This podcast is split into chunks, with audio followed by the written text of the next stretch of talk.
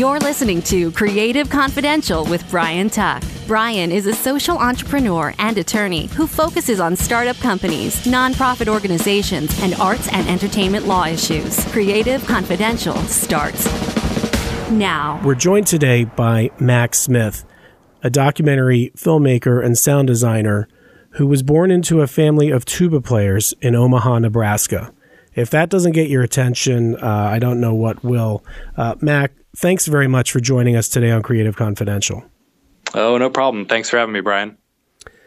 We want to talk about filmmaking and we want to talk a little bit about your journey, uh, professionally speaking, in terms of how you ended up uh, working in the creative industries. And uh, you came to, I, I, we got connected through um, I saw a social media post about a recent documentary that you had uh, directed and produced uh, entitled Scouts Honor uh, Inside a Marching Brotherhood. And uh, it's a terrific piece of work, and, and uh, I really want to dive into that in a little bit. But why don't uh, you introduce yourself in, in, a little bit more of a, a complete way than, than I just did, please? sure, no problem. Um, yeah, like you mentioned, I grew up in Omaha, Nebraska, uh, to a family that was very musically inclined and, and involved with all different sort of aspects of, of music. Uh, much older siblings, and they were heavily involved in marching band and concert band. And my dad was on the board of the Omaha Symphony for a number of years and was also involved with uh, the Omaha Press Club Gridiron Show, which was a, a yearly roast where all the um, print and television journalists would get together and they'd put on you know song and dance thing making fun of recent events and politicians and stuff my mom was the wardrobe mistress and my dad played in the band both tuba and bass guitar. And so I totally grew up around music. There would be big parties at our at our house, you know, once or twice a month, and there would be um, all kinds of people that would come in and out. And we had a baby grand piano, and people would you know hop on the piano. So music was definitely um, a, a, big part of all that, um, and all all different genres, not just kind of one one kind of music. But film was also uh, an important thing. I was always going to movies. Uh, in the theater, we got a, a VHS player uh, when I was very young, the, the kind that weighed about 85 pounds, that was top loading. Um, I remember getting a, a, bootleg tape of Star Wars way before there was a commercial release, and my sister and I just watched that over and over and over again. Um, till I pretty much you know ran it out, made the the tape so thin. Um, but we, yeah, it was you know creative family, just doing interesting things, and um, I from a young age I knew I wanted to work in movies, and so I was um, kind of going down that path for a long time. Experimented with um, video cameras and and early um, video editing, very rudimentary stuff. You know, pretty much between two two tape decks. Um, and it's funny when I was about sixteen or seventeen, my mom just pretty much put a letter right in front of my face um, that was all about the USC Film School Summer Production Workshop. It was a six week course in the middle of the summer, and she said. You need to write an essay for this. And I was like, uh, okay. And so I, I wrote something down and weeks later I got accepted. And before I knew it, I was 17 years old and I was driving across the country in a, uh, from Omaha to Los Angeles. Uh, my brother and sister were, were out of college and living in New Mexico and one in Arizona. So we, we would stop and see them on the way to LA. They dropped me off in LA, got me set up and they hopped on a plane and went back to Nebraska and left me in Watts, you know, not very good part of LA, for six weeks to take this course. And um, I'm I'm lucky I had a car, so I could kind of get out of that um, that part of town at times. Um, but that was summer of '91. I very vividly remember seeing Terminator 2 uh, in the theater uh, opening night, and I was blown away. And I grabbed five or six of my classmates in the in the summer production workshop and said, "We're going to this tomorrow. You have to see, see this movie." So I saw it two days in a row, and and that movie you know, is not only very popular. You know, James Cameron directed it, Arnold Schwarzenegger, but but it has amazing sound, much mm-hmm. like Star Wars and so many other films. Um, it really, you know, sort of goes beyond what what people had done previously. Um, but it wasn't really until I was in college and I was involved with the, college radio station that I really started sort of experimenting with with audio production. I went into college radio because I loved music and I wanted to just spin records and CDs and all that. But I happened to be there right at the time when they were switching from analog audio production from cart machines and splicing tape to a very, very, very early primitive uh, computer audio editing uh, software. And it just totally made a light bulb go off in my head. And I was like, whoa, this is incredible. I can, you can see a visual reference representation of the sound and you can cut it in tons of pieces and rearrange it and heal it and stack things together very easily and and put effects on it. And I just thought that was so cool. So I kind of dove in headfirst on all that. And then a short time later it sort of dawned on me. I was like hey I wonder if I could do that for movies. Where and, uh, where was undergrad? At University of Iowa in Iowa City what and, was what was the connection from uh, from where you lived versus you know going to school in Nebraska uh, versus going to to Iowa? Um, it was one of those things where it was far enough away from home, but but not so far away that if I you know wanted to come back for for something I could. It was about a four hour drive. Iowa City is is pretty much equidistant between Chicago and Omaha. Um, so I uh, being involved with college radio, got a lot of music connections, and so I was heading to Chicago uh, a number of weekends to go see shows at the Chicago Metro and and see bands and and things like that. It was just a really cool place. It was a cool campus. It was a Big Ten school. I got involved with the the marching band there, and um, and had a blast. And and the it's funny that the the marching band connection you know, I played tuba like my older siblings um, mm-hmm. did, and my father.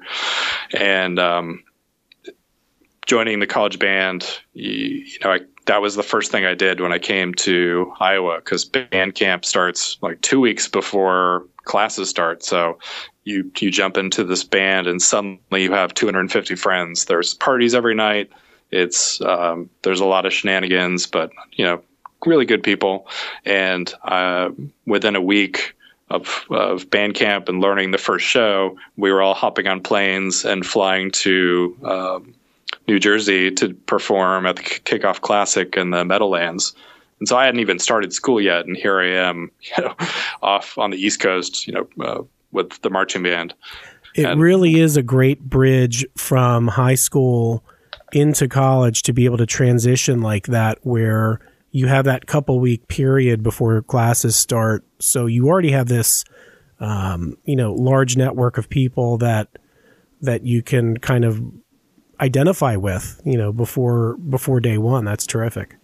And one one tiny little t- anecdote about that trip was that was the same weekend that Twin Peaks Fire Walk with Me, the David Lynch film, came out in theaters, and I was dying to see it. And I grabbed some poor uh, freshman mellophone girl and made her go see it with me. And I think she thought I was a crazy person after the movie was done because I loved it. But that, you know, kind of showed how I was still rabid about film at the time. And this was in, this was when you were in, at, in the New Jersey trip.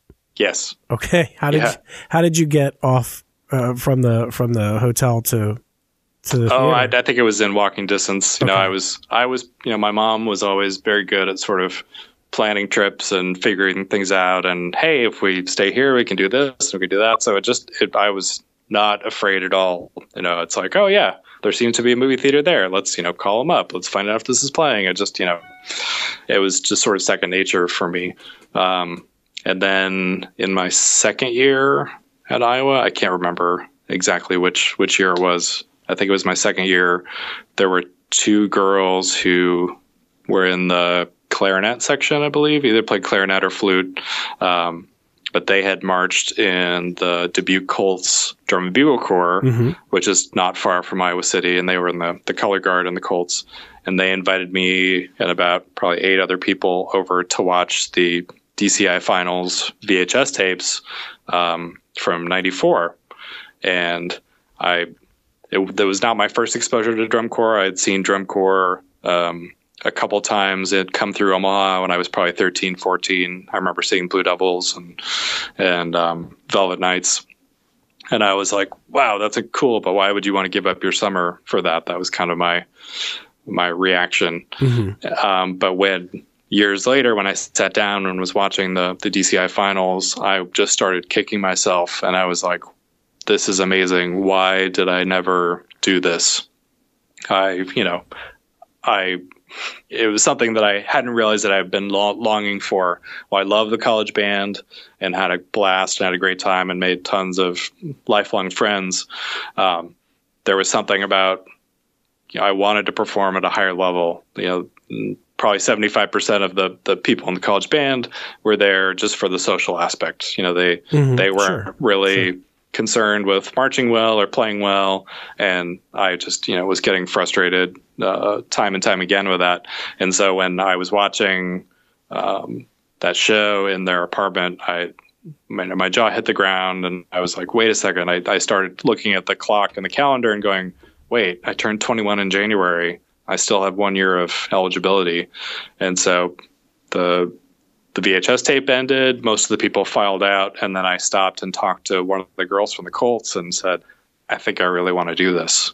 And so, um, you know, talked to her about it, and and I had sort of said, "Okay, if I'm if I'm going to do it, I want to try out for." One of the top eight corps or whatever, and uh, Rockford, Rosemont, and Madison were all equidistant to Iowa City. Those are the three hometowns of three of these top eight corps: the mm-hmm. the Phantom Regiment, the Cavaliers, and the Madison Scouts. And um, she said, "Yeah, you know, they're all great corps, and I know people from all of them." Um, but you know, we we spent a lot of time on tour with the Madison Scouts last year, and those guys are you know fantastic. And I think personality wise, you would really fit in with them. I watched their show again on, on the tape and I said, okay, I think I'm going to try out for, for Madison. And I was kind of set, like, I'm going to do this one audition. Yeah, I'm not going to try out for multiple corps. I'm just going to pick a corps. If I get in, I get in. If I don't, I don't. It wasn't meant to be. And so um, comes along November 94 and audition camp. Nowadays, there, there are auditions for a drum corps that are spread around the country, multiple months, multiple weeks, multiple camps. But back then, um, like when you march too, mm-hmm. it was one weekend. Like yep. everybody comes and auditions, and there were about 700 people who descended on Madison and and for that audition camp, and there were only about 39 spots available. And I was a nervous wreck.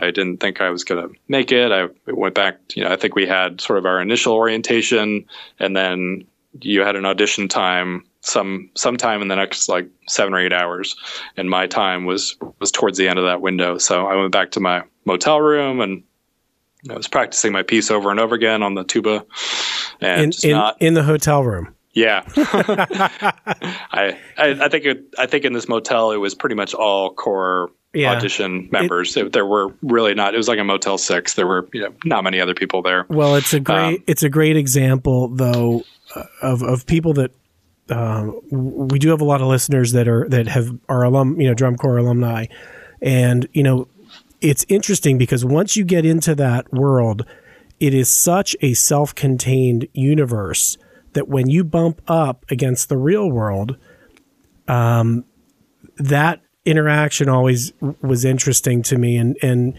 for a drum corps person, it seems perfectly reasonable to sit in your hotel room and practice your tuba audition piece when yep. you know in the next room, you know, there's somebody that just drove, you know, 300 miles from, you know, from wherever and they're just trying to get some, some shut eye. And, and they're, and from their perspective, they're thinking, you know, what the hell is going on next door? Let's call, you know, call the manager. if they would have pounded on my door, I would have totally said, okay, yeah, no problem. I'll, I'll figure out something else to do. But I, I went back to the high school probably about an hour before my audition, and I was I was pretty much shaking like a leaf. I, I um, was so nervous, and then somehow about a minute before I, I, think the there was a person in front of me. They went into the audition. You know, I'm hearing just sort of you know a very quiet version of their music while the doors closed, and somehow all my nerves just just flowed away. Like everything was fine. Suddenly, I was confident. I went in, did the audition. I didn't nail it, but but I you know a certain confidence sort of came off, and and uh, the staff members there were about eight or nine in there, and they they were incredibly nice and and and very welcoming. And uh, the next day was the visual rehearsal, and then at the end of the day, they sort of picked, okay, here are the people who were who made the cut. And I think there were only two spots in the contra line, um, and I ended up being number three. And so they they said, sorry, you know, we we really, we really liked you, but you just just missed the cutoff. So I went home, and, you know, went back to Iowa City, went back to college, and expecting, okay, I'm not going to march drum corps. And about a week later, Scott Stewart, the uh, director at the time of, of the Madison Scouts, called me up and said, uh, um, "Hey Mac, so and so, who we thought was going to come back, is not coming back," and uh, in sort of a very philosophical Scott Stewart way, he said, "With with his death." becomes your life as a Madison Scout. And um, and it's funny because I you know just kind of laughed that off in my head, but I was thrilled to to be part of it. But but looking back, you know, he that was such a a big statement, and for everything that's happened between now and then, it's it's like wow, like was was he looking into a crystal ball of like how much this experience would affect me and what I would go on to do later with it? Well, at least with respect to the project that you uh, that we're going to talk about in a few minutes, you know that experience really set you off in a different, or it seems to me from my perspective, really set you down a, different road than you may have been on in a more traditional, you know, career path or uh, making films about a more traditional kind of subject matter. Yeah, and that was one thing that that one of the professors at the USC production workshop told me. He said, like, um, you know, there's so many young people who want to make films, but they don't have a voice. You know, they haven't.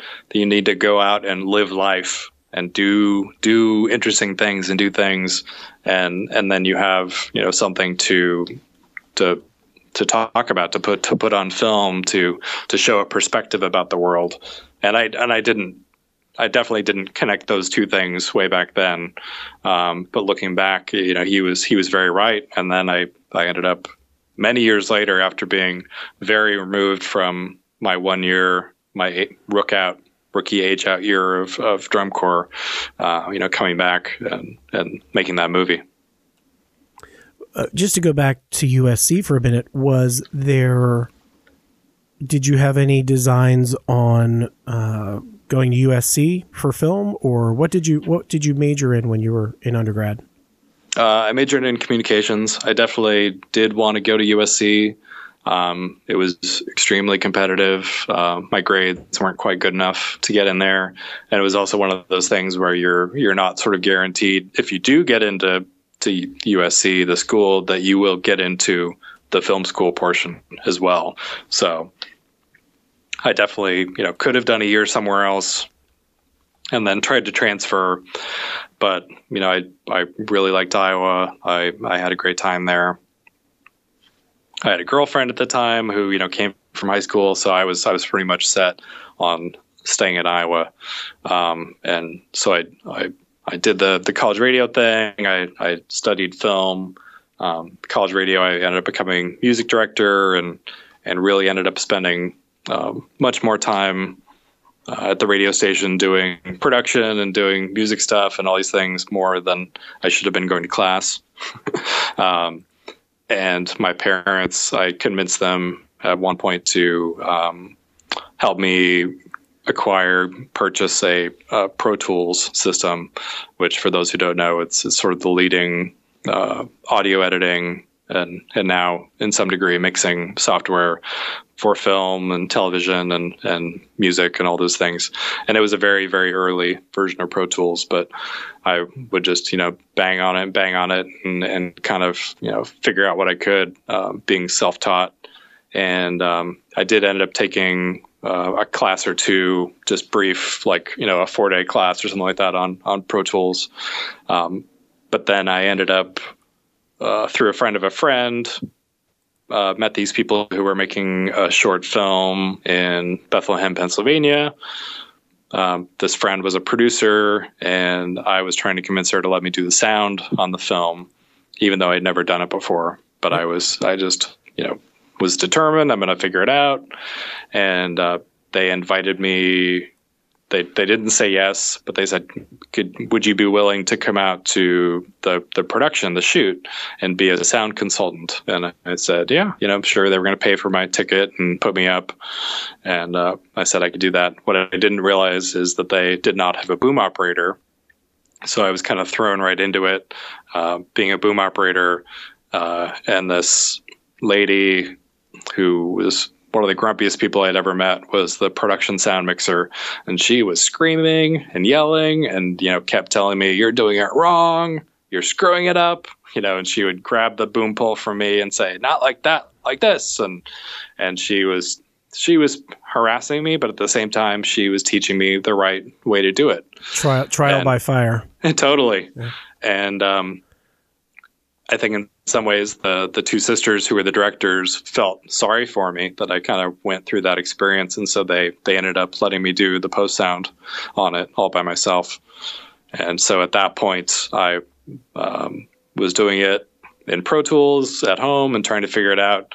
And sort of right in the middle of that experience, uh, my wife, who was my fiance at the time, she and I decided, uh, let's move to California um, it just seemed like there were going to be a lot more opportunities to to get into the business than staying right there in Iowa City. Uh, my parents had retired in Northern California, and so we said let's let's move out there, give it a shot, and um, we found an apartment. and And a few months later, I found an internship at a tiny studio in San Francisco, and I was making coffee and pulling mic cables and washing dishes and and I kept trying to, you know, tell the the guy that you know, hey, give me a chance. You know, I I, I can do sound editing, and he was pretty much keeping me at arm's length the whole time. Yeah, whatever, kid.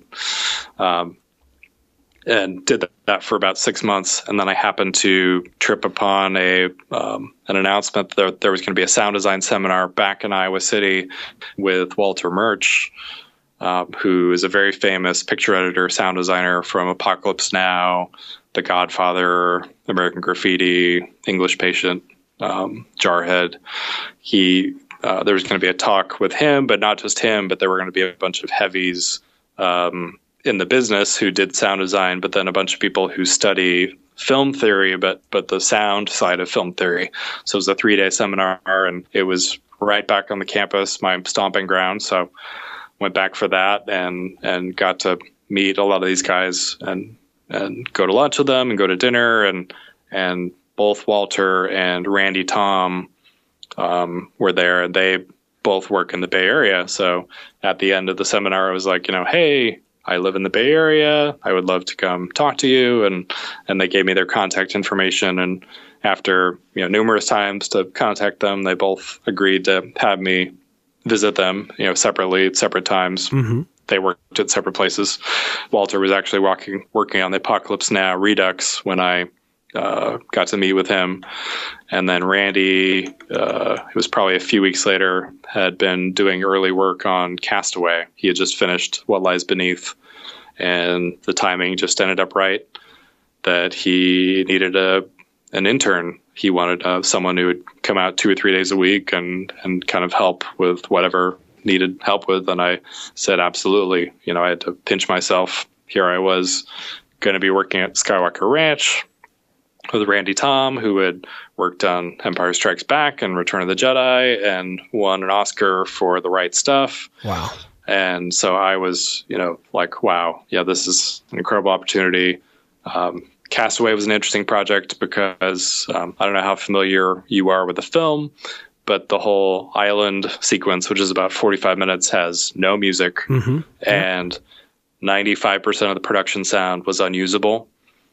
Um, there was just pounding surf the whole time, and Robert Zemeckis, the director, did not want the sound of any birds or bugs or really creatures, anything that would sound entertaining or like a you know a pleasurable uh, you know vacation getaway. He wanted it to sound incredibly desolate.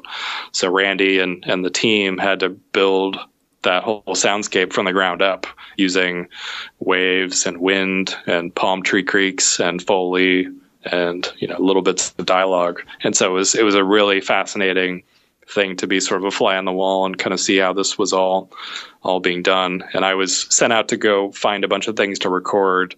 Um, palm tree clippings and trying to find those big green young coconuts that Tom Hanks is trying to break into in the film. And mm-hmm. that that was a whole wild goose chase since those kinds of coconuts are not imported into this country very often. Um, but yeah, it was it was a crash course and and um, so luckily, you know, it took a number of years to to keep you know working and sort of struggling to to latch on to projects because this whole business is freelance. Um, yeah, after about four years of of sort of clawing and trying to get my foot in the door and working on little independent and freebie projects, I I finally started to get steady work, and so I've I've been blessed and, and very fortunate to work at Skywalker Sound for about 16 years now.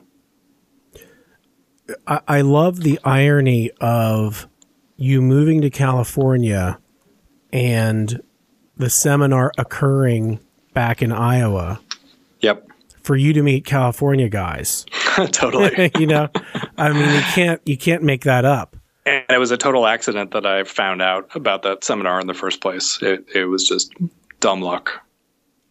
Well, the you know the, the emphasis on um, on sound is one thing that really grabbed me when I uh, had an opportunity to sit down and watch your latest project, Scouts Honor, uh, the documentary that uh, uh that uh, we're going to talk about, because you know the subject matter, uh, without giving away too much, it, it's about a single season in the Madison Scouts history were and you know it, this is the first um, this is the first video piece of work I've ever seen that the sound of the performance felt to me like it was live. It's a it's a very uh, recording an ensemble that is this spread out in outdoor conditions is very tricky, and to make it sound like it sounds live is almost I mean, I really haven't heard anyone do it yet the way that you accomplished uh, it. So um, let's. Wh- why don't we talk a little bit about Scouts Honor because it's a terrific, uh, it, it's a terrific film. Oh, thank you so much. Um, there are a couple of, of sort of things that sparked the the, the idea of the project. Um, and the first one was a guy that I work with at Skywalker, who's been here a little bit longer than I have, uh, named John JT Torrijos. He has been um, part of the drum corps activity uh, off and on for over 30 years. Um, he he was involved with the Sacramento Freelancers. He was involved with SOME. He's he's done some recording for, for DCI and, and the Blue Devils. Um, he he knew I marched scouts, and so we we had sort of this connection early on. It, but it was about 2009 when he called me up and said, "Hey, can you come down to to this room?" It was a small room, but a home theater system was was set up. And I said, "Yeah, what's going on?" And he played back um, uh, two performances that he had recorded at the DCI West show at Stanford Stadium of the Concord Blue Devils and Santa Clara Vanguard, and it was just a single camera shot from from the press box but my jaw just hit the ground and I was like, oh my gosh, like I have never heard drum corps like this. Like, how on earth did you do this? And he, you know, has been fascinated with live instrument recording for years. And he's, you know, when he was a teenager, he, you know, would record stuff with a portable cassette deck. You know, it was just crappy, and but listen to it in the car. And he was for years and years and years has been trying to hone his skills and never be satisfied. He's always trying new mics and trying different techniques and and doing different things and constantly tweaking. And he essentially uses shotgun microphones, high end shotgun microphones, and and places them in very specific zones to cover the the activity on the field, and then two two microphones for the surround channels to to capture the audience and any reflection from from the stands. So it's a, it's essentially a 5.1 setup the way he records it, and I, I, think there are a lot of people who recorded drum corps with Omni microphones, which are not directional. They end up just picking up sound in all different directions, and the problem is you get you end up getting a lot of phasing. Right. And what what phasing is is um, the same sound is reaching two different microphones at slightly different times, so it ends, ends up sounding almost kind of comb filtery or weird. Um, Right. It's, it's it's kind of hard to describe, but if you if somebody pointed it out to you, you'd go, "Oh, yeah, I totally hear that." And so his his technique was really trying to you know make these specific zones and have the microphones at um, you know it's all math, just trying to get you know where they can shoot over the front ensemble and the front ensemble speakers, but be at the same level as where where the horns are are pointing to the box. So you're really just trying to capture all that stuff. And he was never satisfied with you know you know you can never hear the tubas or the contras well enough for the baritones. Um, you know the the percussion goes backfield and you start losing the definition of the snares and there's there's no way you can hear the tenor drums and all those things. So he just wanted to get everything as authentic as possible. And so we that was one thing that we sort of filed away in our head. And then my directing partner, Tom Tollefson, he's not a filmmaker. Well, he is now, but um, he's a lawyer in Jacksonville, Florida. He and I were seat partners on the drum bus in 95 and uh, shared a love for music and movies and, and talked about all that stuff all the time. Um, he was watching a PBS miniseries called Circus, that followed the Big Apple Circus, and it was um, while they did show a lot of the performance moments, the spectacle, so much of it was the circus behind the circus mm-hmm. about a touring group and what goes on and the drama and and all these things that people normally don't see. And he had, and his girlfriend at the time looked at each other and said, "Oh my God, that's drum corps." And she actually said to him, like, "Hey, you and Max should make a, a movie about the Madison Scouts." And so he texted me um, one night. I think it was after a number of drinks, and said, "Hey, let's make a movie about the Madison Scouts. Are you in?" And uh, he, you know, I think, was thought it was more of a joke, but forgot how ambitious I can be at times. right, right. Uh, to my own fault. And so the next day, I said, "Yeah, you know, I got to thinking about this, and you know, if we can find a way to pay for it, let's do it." And he was like, "Really?" And, it kind of helped that Dan Peterson, who's the the corps director of the Madison Scouts, he marched at the same time that Tom and I did, so so we know Dan well, and he um, so we contacted Dan first and sort of told him this idea, and he said, "Well, I need you to get in touch, you know, introduce you to Chris Komnick, who's the executive director." Of, of the scouts and Chris was more skeptical of us um, and rightfully so. He didn't know who we were, and it turns out there are lots of people who who get the idea of that they want to make a drum corps documentary, but 95% of them never start or never finish. You know, think, oh yeah, I can do this, and just have no idea the the amount of work that that goes into something like that. It's just documentary filmmaking in itself is is is really tough and grueling. But now you're following a group that has a very set schedule and they have and it's very brutal conditions with long hours and the hot sun and and you're sleeping on on gym floors or classroom floors just like the members. And so it's it's not and it's not an easy thing to to do. It's it's interesting you bring up the uh, the circus metaphor because after I aged out, when I went into the business world, and people wanted to know what I had done for the last five years, sometimes I actually did tell people I was in the circus. It was the closest.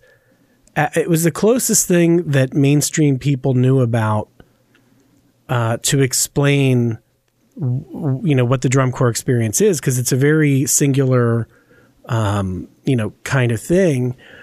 And I think you're exactly right with with your comment that you know 95 percent of people, you know, never start. You know, they may have an idea for a project.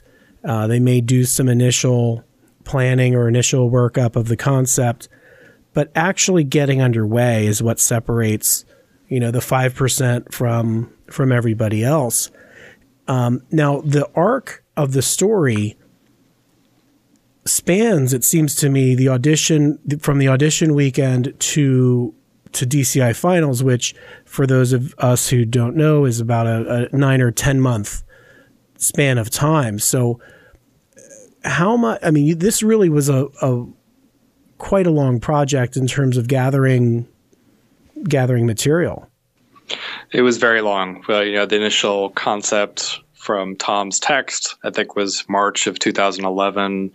Uh, Chris Komnick um, invited us to, to come on the road for a week in 2011, sort of three quarters of the way through the season, just to see what it was like. And it was also sort of a sort of a test shoot, as we like to call it, mm-hmm. find out is this you know even a viable thing to try to do. Um, you know, we still had our doubts even after that test shoot, like is this really going to work? You know, we we knew that it was going to be hard. Um, it's yeah, people think, oh yeah, making a movie is hard. Like you you have no idea. It's it is so you know I have easily put more than ten thousand hours into this project since 2011. Um, we shot about nine, eight or nine trips in 2012. I guess that that includes some of the auditions late in 2011 into 2012, and then we actually ended up, you know, having to follow up and get additional stuff from Dan Peterson, the corps director, who who kind of um, acts as a pseudo narrator for the film. He kind of helps glue it all together. So we actually mm-hmm. shot a little bit yeah. of him in right after the 2013 season, but it was it was easily a year of editing, um, and then we screened it in in September 2013 was the 75th anniversary of the the Madison Scouts, and they had a, a big event in Madison, and there were hundreds of people that came in, alumni from all over the country.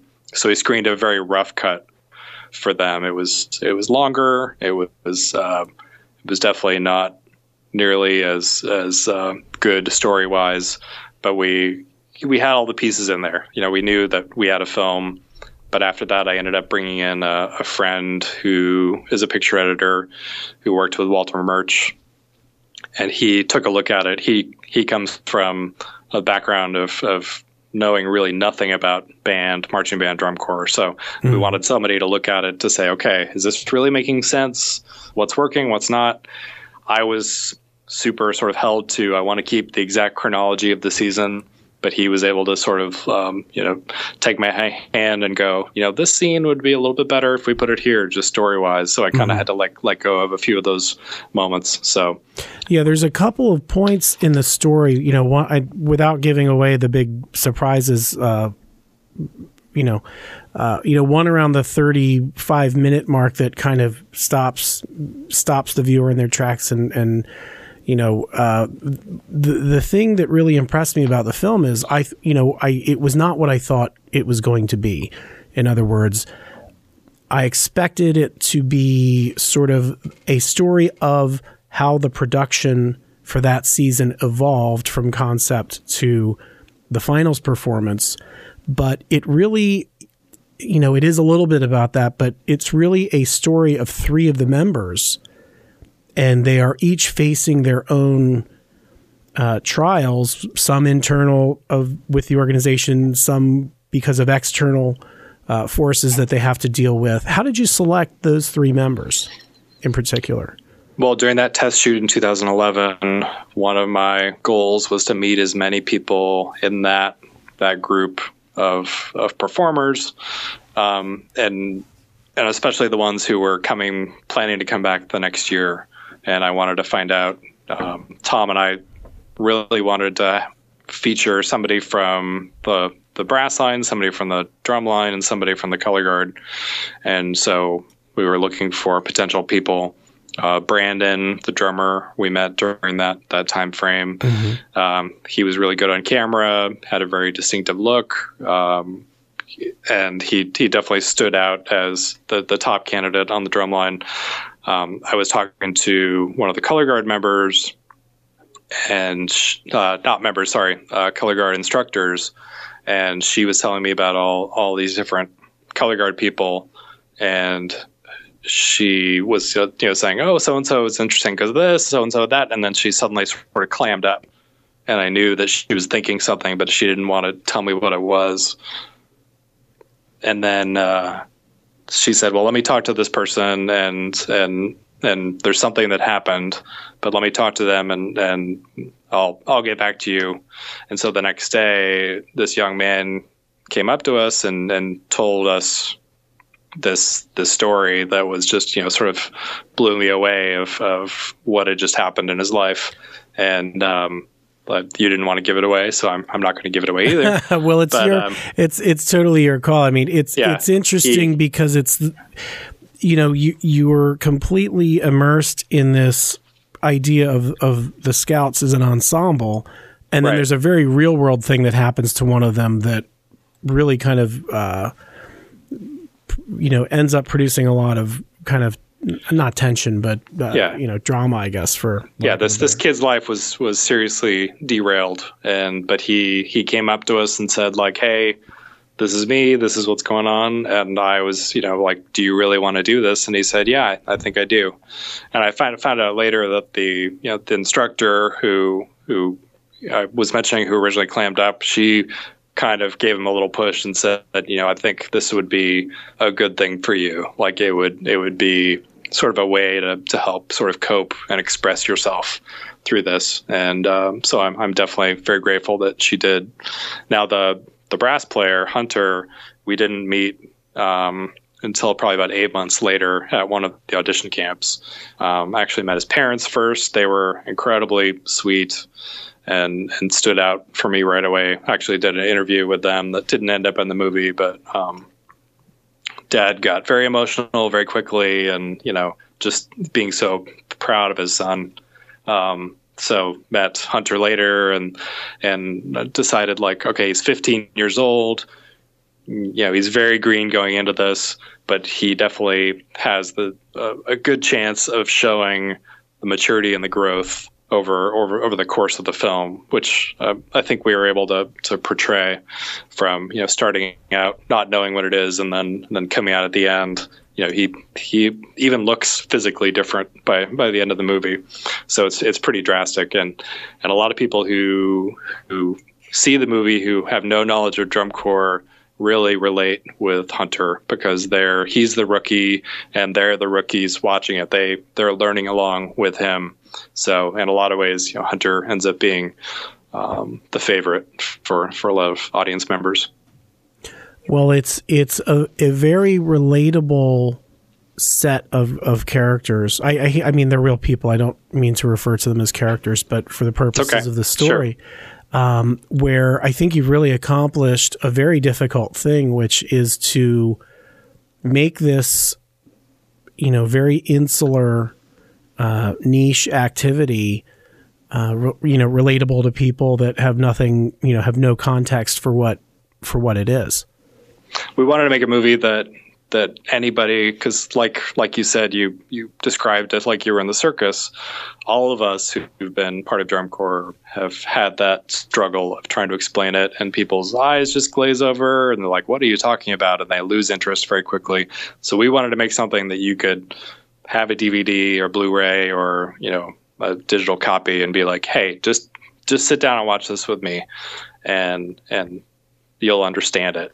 And that's that was one of our, our goals in this. And from what we can tell, that's it's definitely worked. You know, whether you want to sit down grandma, your next door neighbor, or your coworker, they just get it, and they're like, wow, these kids they work incredibly hard. I've never seen anything like that. And then with the audio and the performances, it's got that wow factor. So mm-hmm. it's, it's, sort of it's pulling at the heartstrings, it's explaining it, not dumbing it down, and somehow magically, I don't, I don't know quite how we pulled it off.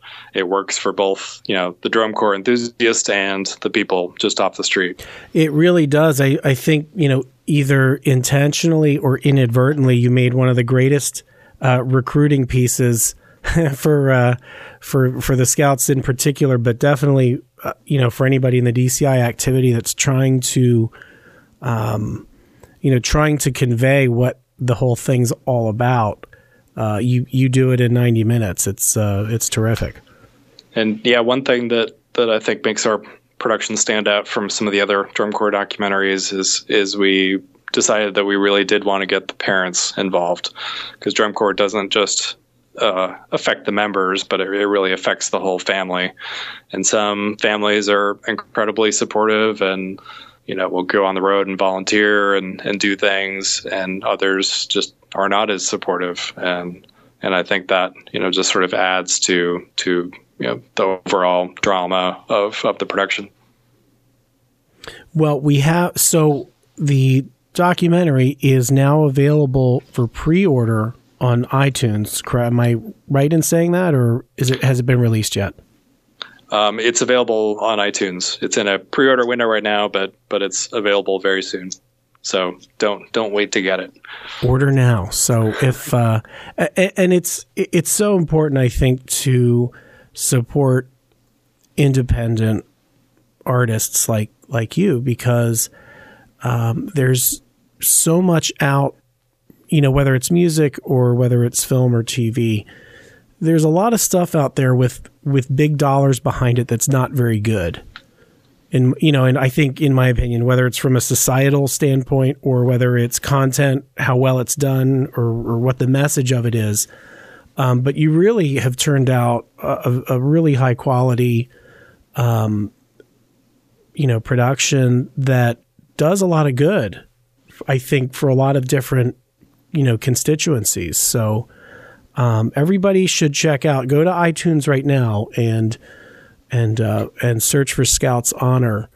And obviously, on the podcast's webpage, uh, we'll have we'll embed the promo uh, if that's okay with you.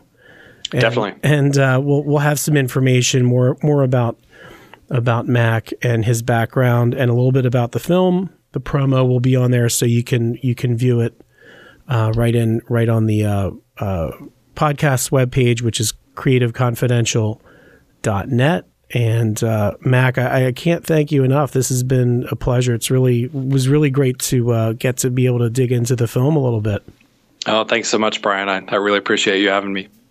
Okay, well, hopefully, you know, we'll come back for a part two whenever your whenever you know your next project is around, or if you know one thing we didn't really get into, and, and I we should talk at some point soon is I'd really I'm really curious about how you know, the process of obtaining financing really is a huge challenge for uh, for young filmmakers, and and I think it's something that everybody faces. And uh, you know, let's maybe we table that for next time, and we'll we'll come back in a couple of months and, and spend some time on that. That'd be great. I'd like that. Okay. Well, Mac, thanks again, and uh, really look forward to uh, to being able to speak with you again. Cool. Thanks, guys. Sure thing. All right, take care. Thanks for listening to Creative Confidential with Bryan Tuck. To have Bryan consult for your arts organization or to book Bryan for public speaking engagements or personal coaching sessions, send an email to bryan at creativeconfidential.net. That's B R Y A N at creativeconfidential.net. To get future episodes automatically, subscribe to the podcast on iTunes or visit us on the web at creativeconfidential.net. This has been a Steve Mittman social media creation. Steve Mittman, socialmedia.com.